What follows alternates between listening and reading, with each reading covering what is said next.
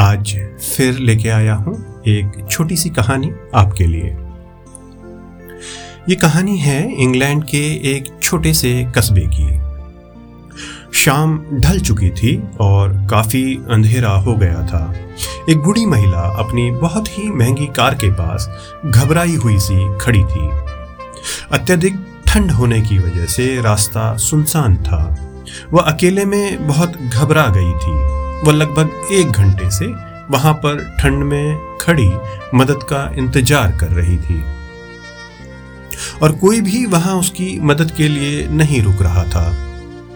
तभी एक कार कुछ दूर जाकर रुकी। उसमें से एक व्यक्ति नीचे उतरा और उसकी तरफ़ आने लगा। वह मन ही मन सोच रही थी, क्या यह व्यक्ति मेरी मदद करेगा या मुझे नुकसान पहुंचाएगा और मेरा सामान लूट लेगा? जब वह व्यक्ति पास पहुँचा, उसने देखा एक बहुत ही समृद्ध, बूढ़ी महिला बहुत घबराई और सहमी हुई सी खड़ी है। उस व्यक्ति ने उस महिला से पूछा, क्या कोई समस्या है, मैडम? मेरा नाम पीटर एंडरसन है। क्या मैं आपकी कोई मदद कर सकता हूँ? उस बूढ़ी महिला ने बताया कि वह लगभग एक घंटे से वहाँ थी। उसकी कार का टायर पंचर हो गया था और उसे बदलना है। एंडरसन ने बोला, कोई बात नहीं, आप अपनी कार में बैठिए, मैं टायर बदल देता हूँ। बाहर ठंड बहुत है। और एंडरसन कार का टायर बदलने लगा। महिला कार के अंदर तो बैठ गई, पर कार की खिड़की का सीसा नीचे करके उससे बात करती रही। टायर का नट टाइट करते हुए एंडरसन की उंगलियों में चोट भी लग गई थी। उसके कपड़े भी गंदे हो गए थे। टायर बदलने के बाद उसने महिला से कहा कि अब वह अपने गंतव्य तक आराम से जा सकती है। इस काम के लिए बूढ़ी महिला से आराम से एक अच्छी रकम ली जा सकती थी। महिला ने एंडरसन से पूछा कि इस मदद के बदले उसे कितने पैसे देने हैं? एंडरसन ने कहा, यह मेरे लिए कोई काम नहीं था। वह केवल उसकी मदद करना चाहता था। परंतु महिला उसे कुछ न कुछ देना चाहती थी। तब एंडरसन ने कहा, मुझे इसके बदले कुछ नहीं चाहिए। पर कभी भी यदि आपको कोई ऐसा व्यक्ति मिले जिसे मदद की आवश्यकता हो तो आप उसकी मदद ज़रूर कर देना। यह समझकर कि वह पीटर एंडरसन है और वो वहाँ से चला गया। उस महिला ने भी पीटर एंडरसन का धन्यवाद किया, अपनी कार में बैठी और अपनी राह चल दी। थोड़ी दूर जाकर वह एक रेस्टोरेंट में खाना खाने के लिए रुकी। रात बहुत हो गई थी और रेस्टोरेंट बंद होने वाला था। परंतु रेस्टोरेंट वाले ने सिर्फ़ इस वजह से, क्योंकि वह एक महिला थी और वह भी बूढ़ी थी, उसको अंदर आने दिया। खाने की मेज पर पहुंचकर उसने खाना ऑर्डर किया। उसने देखा एक वेट्रेस उसके लिए खाना लेकर आई है। परंतु वह वेट्रेस लगभग आठ से नौ महीने की गर्भवती थी।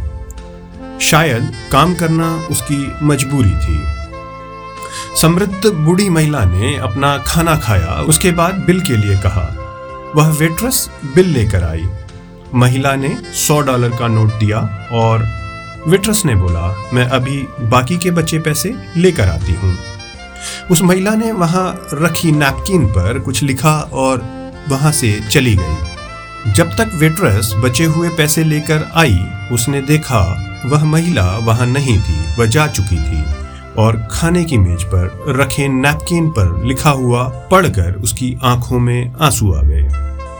जिस पर लिखा था कि तुम्हें मुझे कुछ नहीं देना है, क्योंकि मैं भी तुम्हारी तरह परेशानी में थी, तब किसी ने मेरी मदद की थी और मैं भी वैसा ही कर रही हूँ और उम्मीद करती हूँ कि तुम भी इस श्रृंखला को आगे ऐसे ही बढ़ते रहने दोगे। साथ ही वहाँ पर 400 डॉलर और रखे हुए थे। उस वेट्रेस ने अपना काम खत्म किया और फिर अपने घर चली गई।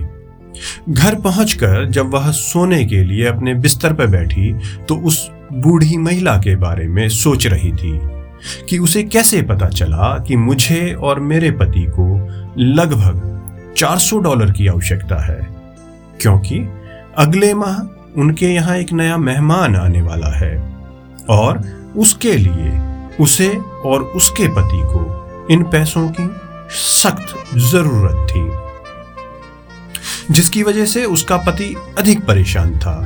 उसका पति उसके निकट ही सोया हुआ था। उसने अपने सोते हुए पति के माथे पर हल्के से किस किया और धीरे से बोली, अब सब ठीक हो जाएगा, मेरे प्यारे पति पीटर एंडरसन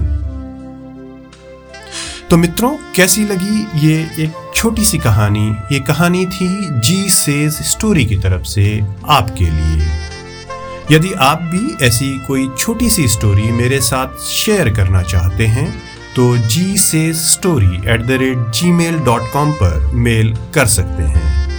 थैंक यू